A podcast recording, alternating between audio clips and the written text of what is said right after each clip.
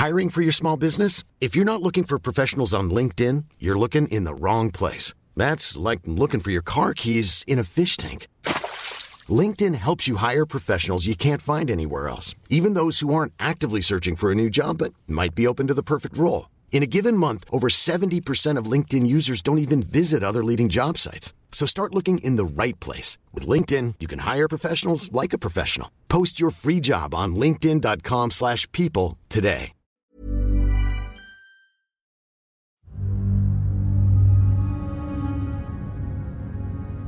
Bangkay sa banyo.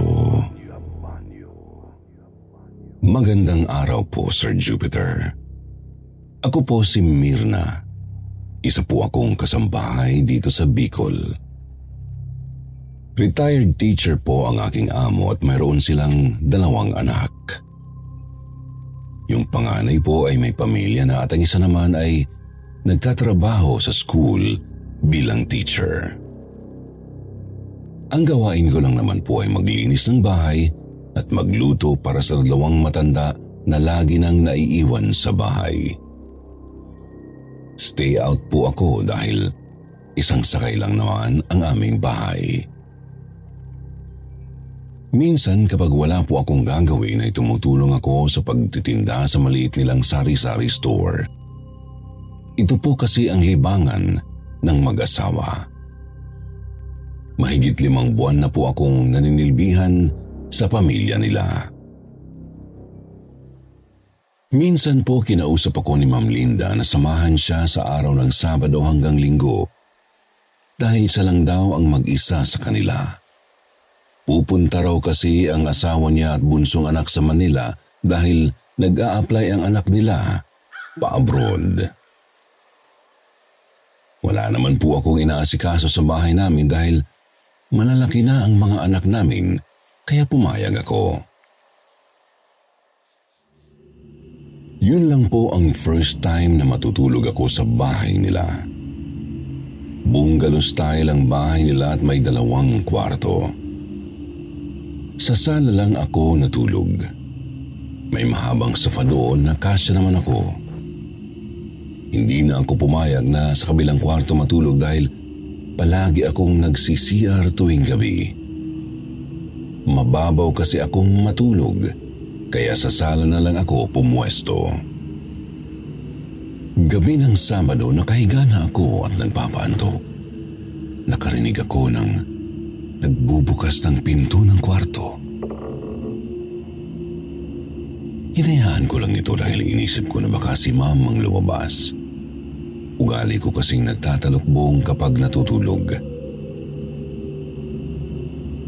Inaantay ko ang yabag niya na tatapat sa akin. Pero wala namang dumaan. Kaya napaisip ako, baka sumilip lang para tingnan kung tulog na ako. Kaya hinayaan ko na lang yun at nagpaantok ulit. Napipikit na ako nang biglang magsara ang pinto na para bang ibinagsak ito ng malakas. Nagulat pa ako at biglang napabangon. Pero nang tingnan ko, wala namang tao. Sinilip ko pa ang dalawang kwarto pero nakasara naman ang pinto. Nainis lang ako kasi nawala na ang antok ko kaya pumunta na lang ako sa kusina para kumuha ng tubig. Pagbukas ng refrigerator, nakarinig ako ng dalawang batang naghahakikikan. Para silang naghahabulan. Naramdaman ko pa sila na dumaan sa likuran ko pero nang lingunin ko, wala naman akong nakita. Nawiwirduan na ako. Pero hindi ko pa rin ito pinansin. Habang umiinom ako ng tubig, narinig kong nagsara ng malakas ang pinto sa CR. Nasa kusina kasi ang CR nila kaya dinig na dinig ko ang kalampag. Nang silipin ko ang banyo, kung gumagalaw ang pinto na para bang ibinubukas ito. Pero inisip ko na baka hangin lang yun. Napatakbo na lang ako sa sofa nang bigla itong magsara. Nahiga ako at nagtalokbong. Maya-maya nakarinig ako ng tawanan ng dalawang batang babae. Para silang nag-aasaran sa loob ng CR. Kinikilabutan na ako kasi wala namang mga bata sa bahay dahil wala naman silang apo na kasama. Kaya iniisip ko na multo talaga yun. Pero nagtataka ako kung bakit bata. Hanggang sa narinig kong tumakbo ang isa habang umiiyak. Narinig ko pa ang pagpasok nito sa kwarto dahil dinig ko ang pagbukas ng pinto. Tapos nakarinig akong may kumalabog sa CR na parang may nahulog. Sa sobrang takot ko, halos gusto ko nang ipulupot ang kumot sa katawan ko. Nagtakip ko ng ulan sa ulo para hindi ko marinig ang mga ingay. Hindi ako nakatulog ng gabing yun. Nang wala na akong narinig, naupo na lang ako sa sofa at hinintay na mag-umaga. Alas 5 na ng umaga. Naabutan ako ni ma'am na nagkakape na sa kusina. Kinumusta niya ang tulog ko kaya sinabi kong may mga narinig ako.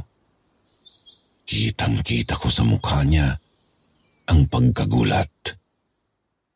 Namutla rin ang balat niya na parang kinabahan o natakot pero sabi niya, guni-guni ko raw yun. Wala naman daw siyang nararanasan na ganoon. Ang tagal na raw nila doon na nakatira. Namahay lang daw siguro ako kaya kung ano-ano ang naiisip ko.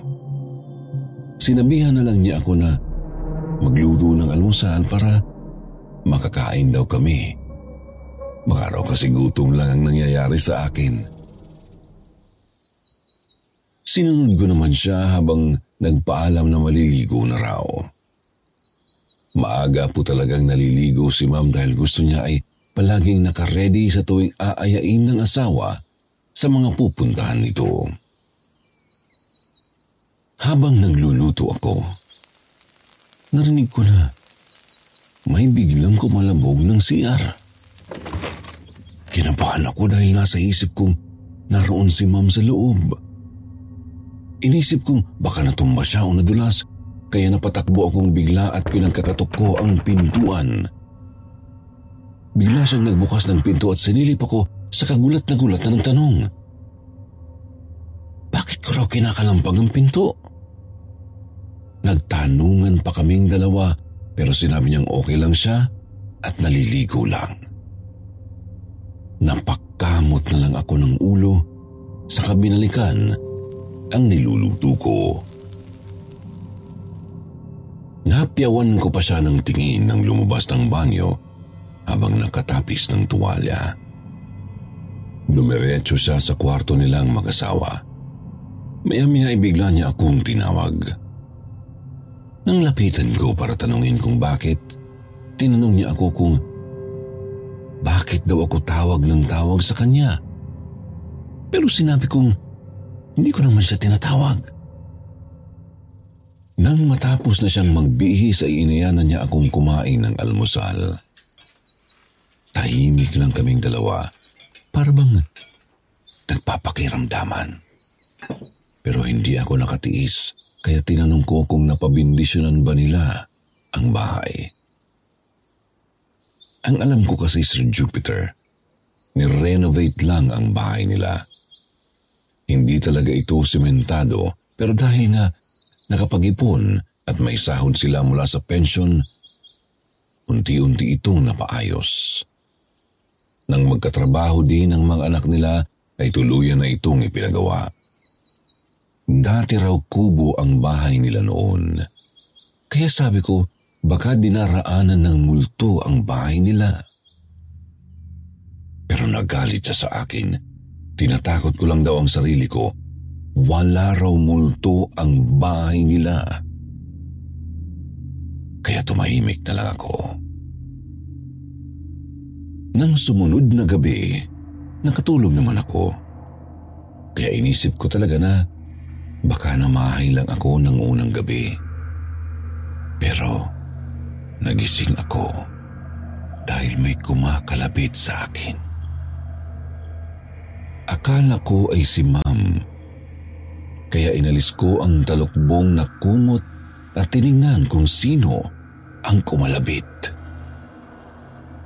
Nagulat ako kasi nakatayo sa tabi ko ang isang batang babae na parang limang taong gulang. Sobrang baho ng amoy niya. Di ko maipaliwanag ang amoy. Tapos sobrang dungis niya na parang nahulog sa kanal. Tinanong ko siya kung sino siya. Pero paulit-ulit niya lang sinasabi ay, Mama, Mama. Tapos bigla siyang tumakbo papunta sa banyo. Kaya sinundan ko siya doon. Pagpunta ko sa CR nakita kong nagkaroon ng balon na parabang nalaglag ang sahig. Tapos sigaw ako ng sigaw dahil may nakita akong dalawang bangkay ng bata na lumulutang sa Pozo Negro. Nag-iiyak na ako at nag-hysterikal. Sigaw ako ng sigaw na tulungan ng mga bata hanggang sa magising ako ng malakas na sampal. Nang mahimasmasan ako nakita ko si Ma'am Linda at tinatanong ako kung ano ang nangyari. Nanginginig ako sa takot. Nang tingnan ko ulit ang banyo, normal na yun. Wala na yung nakita ko. Inalalayan ako ni ma'am sa kusina at pinaupo. Inabutan niya ako ng tubig. Saka siya nagtanong kung ano raw ang nakita ko. Umiiling ako pero panay ang tulo ng luha ko. Ayoko magsalita kasi baka hindi na naman siya maniwala. Baka isipin niyang nababaliw ako. Pero nang sabihin niyang huwag matakot at sabihin ko raw ang nakita ko, nagkwento na ako. Kalmado lang siyang nakikinig sa akin. Pagkatapos kong magkwento, sa kanya sinabi sa akin ang lahat. Noong nagtuturo pa raw siya sa eskwelahan, iniiwan niya ang dalawa niyang anak sa bahay dahil wala siyang mapag-iwanan. Nagbakasyon daw ang yaya ng mga bata. Tiwala raw siya na hindi mapapahamak ang mga anak nila. Ang banyo raw nila noon ay gawa pa sa kawayan at mga tabla lang ang sahig. Pag uwi daw niya, inahanap niya ang mga bata. Pero wala raw sumasagot sa tawag niya. Napakatahimik raw ng bahay nila, parang kakaiba. Nilibot pa raw niya ang bahay, pero wala ang mga bata. Sa banyo na lang ang hindi pa niya napupuntahan. Nang tingnan daw niya ito, nakita niyang nasira ang sahig. Bumagsak ito at naroon ang mga bata. Lumulutang ang katawan nilang wala ng buhay. Doon ko naisip na kaya pala ang layo ng agwat ng pagkapanganak ng dalawa niyang anak. Dahil may dalawa pa pala itong kapatid bago ang bunso niya. Ramdam ko sa kanya ang lungkot at pagsisisi. Inamin niya na minsan daw ay naranasan niya rin ang naranasan ko. Kaya paulit-ulit niyang sinisisi ang sarili. Napabindisyonan naman ang buong bahay at humingi siya ng tawad sa mga anak nila. Pero hindi pa rin daw siya pinapatahimik. Noon ko na naintindihan ang lahat. Pero wala naman akong magawa. Wala akong maitulong. Bago ako umuwi sa amin, nagtanong-tanong ako sa mga kapitbahay nila tungkol sa mga nakaraan ng mag-anak. Kung alam ba nila ang kwento. Ang nakapagsabi sa akin ay ang mga matatanda na rin. Totoo nga palang namatayan sila ng dalawang anak dahil nahulog sa banyo. Nang Hey, I'm Ryan Reynolds. Recently, I asked Mint Mobile's legal team if big wireless companies are allowed to raise prices due to inflation. They said yes. And then when I asked if raising prices technically violates those onerous two year contracts, they said, What the f are you talking about, you insane Hollywood ass? So to recap, we're cutting the price of Mint Unlimited from $30 a month to just $15 a month. Give it a try at mintmobile.com slash switch. $45 upfront for three months plus taxes and fees. Promote for new customers for limited time. Unlimited more than 40 gigabytes per month. Slows. Full terms at mintmobile.com. Hiring for your small business? If you're not looking for professionals on LinkedIn, you're looking in the wrong place. That's like looking for your car keys in a fish tank. LinkedIn helps you hire professionals you can't find anywhere else, even those who aren't actively searching for a new job but might be open to the perfect role. In a given month, over 70% of LinkedIn users don't even visit other leading job sites. So start looking in the right place. With LinkedIn, you can hire professionals like a professional. Post your free job on linkedin.com slash people today. Kapag abroad po ang bunso nilang anak, gustong ang mag-asawa pero ayaw nila. Bukod daw sa matanda na, ayaw nilang iwanan ang bahay. Sa tingin daw kasi nila kaya hindi pa umaalis ang multo ng mga bata, ay baka raw hinihintay sila nito.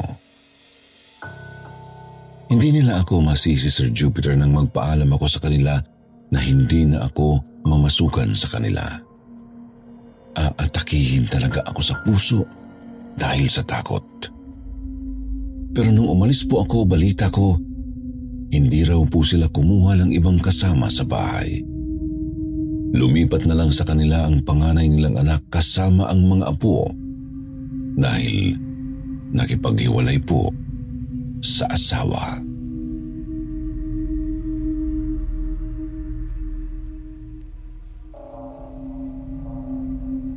Bangkay sa gubat. Ako po si Nicole. Ang ikikwento ko po ay karanasan naming magpipinsan noong kami ay mga bata pa. Mga nasa edad na 17 na po kami noon. Meron po kaming taniman ng pinya sa bundok. Tuwing araw po ng linggo ay nagpupunta kami para mamitas ng bunga at ititinda naman yun ng nanay namin sa palengke. May kalayuan po ang lupa namin sa bundok mula sa bahay. Kaya nagbabaon kami ng pananghalian. Pagdating namin sa taniman, namimitas na agad kami ng mga hinog na pinya para pagdating ng tanghali ay tamang pahinga na lang dahil mainit. Habang namimitas kami ng pinya, may nakita ang pinsan kong si Abby na grupo raw ng taong naglalakad. Pasikreto pa niyang itinuturo sa amin, kaya kami naman ay sabay-sabay na napatingin sa itinuturo niya. Nakita nga namin ang parang grupo ng katutubo na naglalakad. Ang apat na pinakaunang naglalakad ay may pasan na duyan. Parang may nakasakay doon na tao, pero balot ng tela ang buong katawan. Kaya nagtataka kami kung ano ba ang ginagawa ng mga taong yun. Hapon na nang kami ay magpasyang umuwi. Mga bandang alas tres kami umalis para hindi abutan ng dilim sa bundok. May dala kaming mga pinya. Mabagal lumakad ang kalabaw namin na naghahatak ng kariton na may lamang pinya. Habang kami ay naglalakad pa uwi, nagkakatuwaan pa kami, nagkakantahan para maging masaya ang paglalakad. Nadaanan namin ang isang katutubo na nakatayo lang sa gilid. Seryoso ang mukha niya, kaya bahagya kaming napatahimik. Para kaming kinilabutan sa itsura ng lalaki. Nang malagpasan namin siya, palihim kaming lumingon sa kanya. Pero nagulat kami kasi wala na agad siya doon. Nagtanungan pa kami kung saan nagpunta o saan dumaan. Pero dahil hindi na namin mahagilap, hinayaan na lang namin. Nagkantahan ulit kami para masaya hanggang sa may makita kaming puno ng langka. Naagaw ng pansin namin ang mga bunga nito. Nangangamoy na rin ang iba dahil hinog na hinog na. Kuminto kami at nilapitan ang puno. Wala naman kasing nagagalit dito sa amin kapag kukuha ng bunga. Kasi nga minsan, nabubulok na lang sa puno. Nang lumapit kami, ang daming langaw yung bunga na nabiyak na sa kahinugan. Pinitas naman namin ang ibang bunga. Kinuha namin yung hinog at hilang-hilaw na pwedeng gulayin. Nagbibiruan pa kami, nagpapasalamat sa may-ari ng puno kahit hindi kami nakikita o nadidinig. Maya-maya ay nakita ng pinsan kong si Toby na sa kabilang puno ay may isang bunga na balot na balot ng tela. Malaki yung bunga. Nagtutulakan kami sa tuwa kasi naka-jackpot nga kami. Nilapitan namin agad ang bunga. Napansin namin na nagpapalitan yung mga langaw. Mula doon sa langka, tapos sa bunga na balot ng tela. Nagtatawanan kami kasi sabi namin ay hinog na hinog na rin ang bunga ng punong yun. Hindi namin kilala ang puno. Basta malaki yun at maraming sanga, malalapad din ang dahon. Naghuhulaan pa kami sa kung ano ang itsura ng bunga nun. Naglabas agad si Toby ng kutsilyo para tanggalin ang tela na bumabalot. Dahan-dahan pa si Toby kasi nagbibiro pa siya na hulaan daw namin kung anong bunga yun kasi ang laki-laki. Nang mabutas na ni Toby ang tela, lahat kami ay namutla dahil sa pagkabigla. Nang lumaylay ang paa ng tao. Hindi kami makasigaw dahil sa takot hanggang sa magkanya-kanya kami ng takbo. Nagkahiwa-hiwalay kami ng daan. Takbo ako ng takbo hanggang sa mapansin kong parang nakabalik lang ako sa puno. Napahinto ako at tiningnan pa ang puno para tiyakin kung yun nga. Nakita ko ang bangkay na nakasabit sa puno. Nakalaylay na rin ang isang kamay noon dahil mas lumaki pa ang butas ng tela. Panay ako sigaw at halos hindi makatakbo. Sigaw ako ng sigaw ng tulong sa kanila. Tinatawag ko sila at tinatanong kung nasaan na ba sila. Narinig ko si Toby na sumagot sa akin sa bandang kanan ko.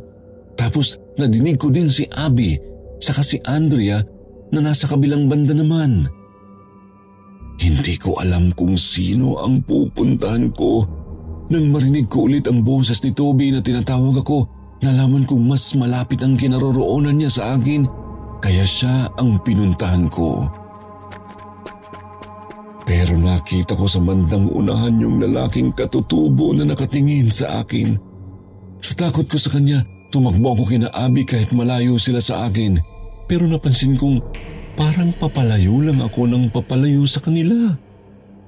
Tapos hindi ko mabalikan yung kalabaw namin.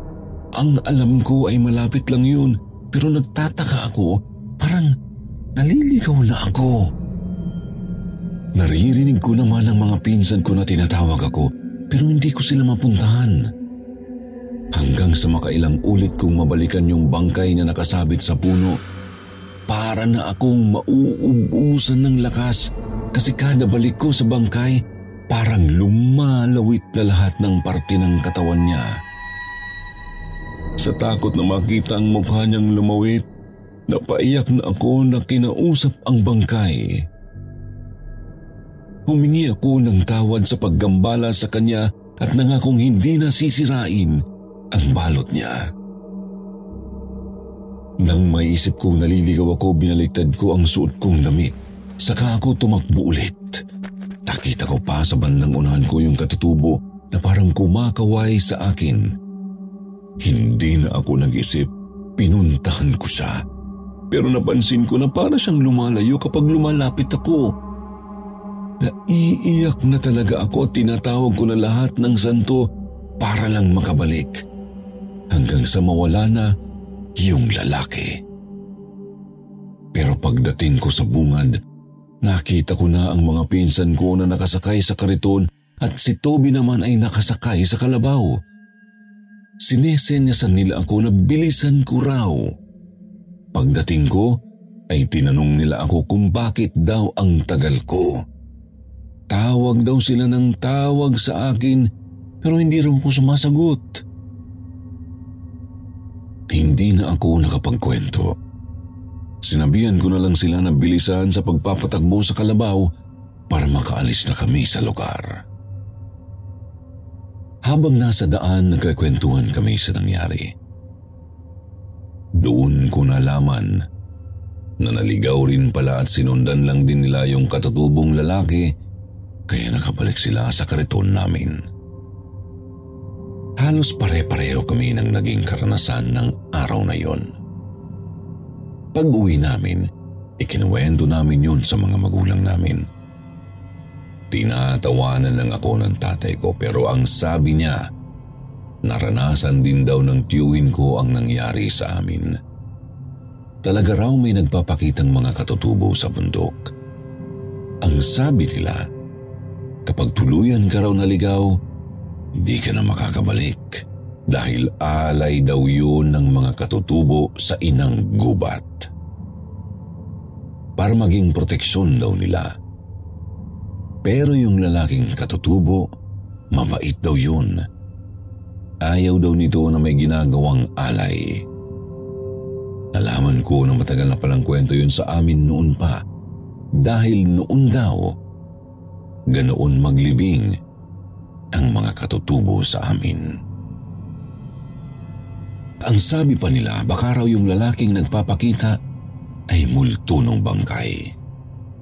Madaming kwento-kwento kaming narinig. Pero hindi namin alam ang totoong side. Basta ang alam ko lang, totoong nangyari sa amin yun. Mula din noon, hindi na kami pinapupunta sa bundok ng walang kasamang nakatatanda sa amin. Hindi na rin kami nangunguha ng bunga na hindi namin tanim.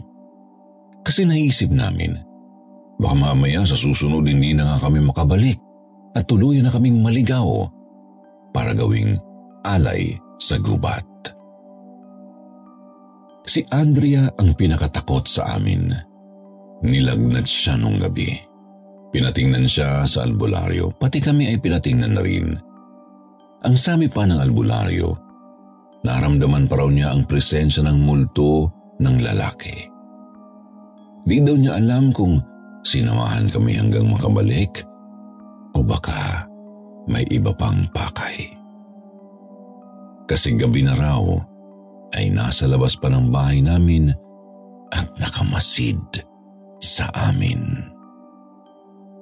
Doon kami sobrang natakot. Kaya itinaboy ng albularyo ang multo at binigyan kami ng proteksyon para hindi nagambalain. Binawalan din kaming pumunta muna ng bundok ng ilang linggo.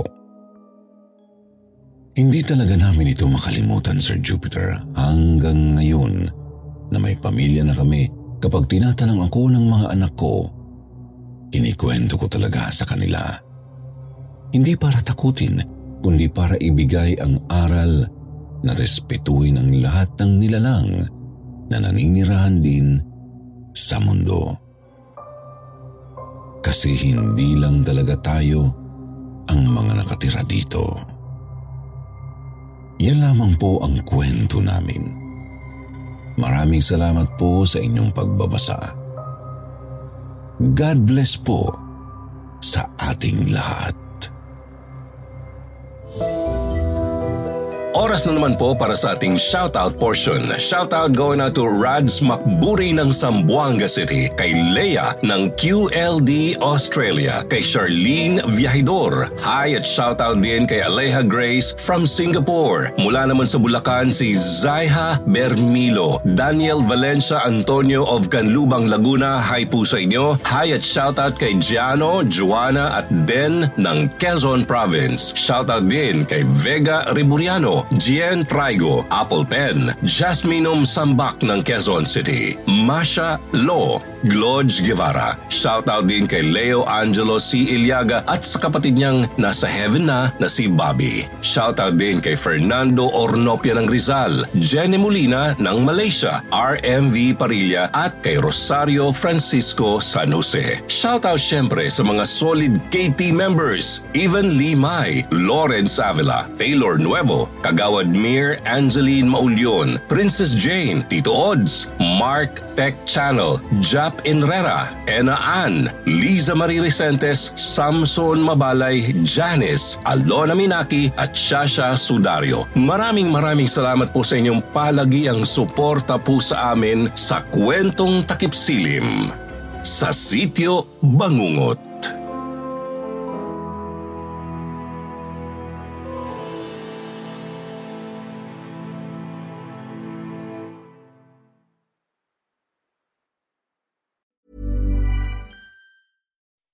When you make decisions for your company, you look for the no brainers. If you have a lot of mailing to do, stamps.com is the ultimate no brainer. Use the stamps.com mobile app to mail everything you need to keep your business running with up to 89% off USPS and UPS. Make the same no brainer decision as over 1 million other businesses with stamps.com. Use code PROGRAM for a special offer. That's stamps.com code PROGRAM.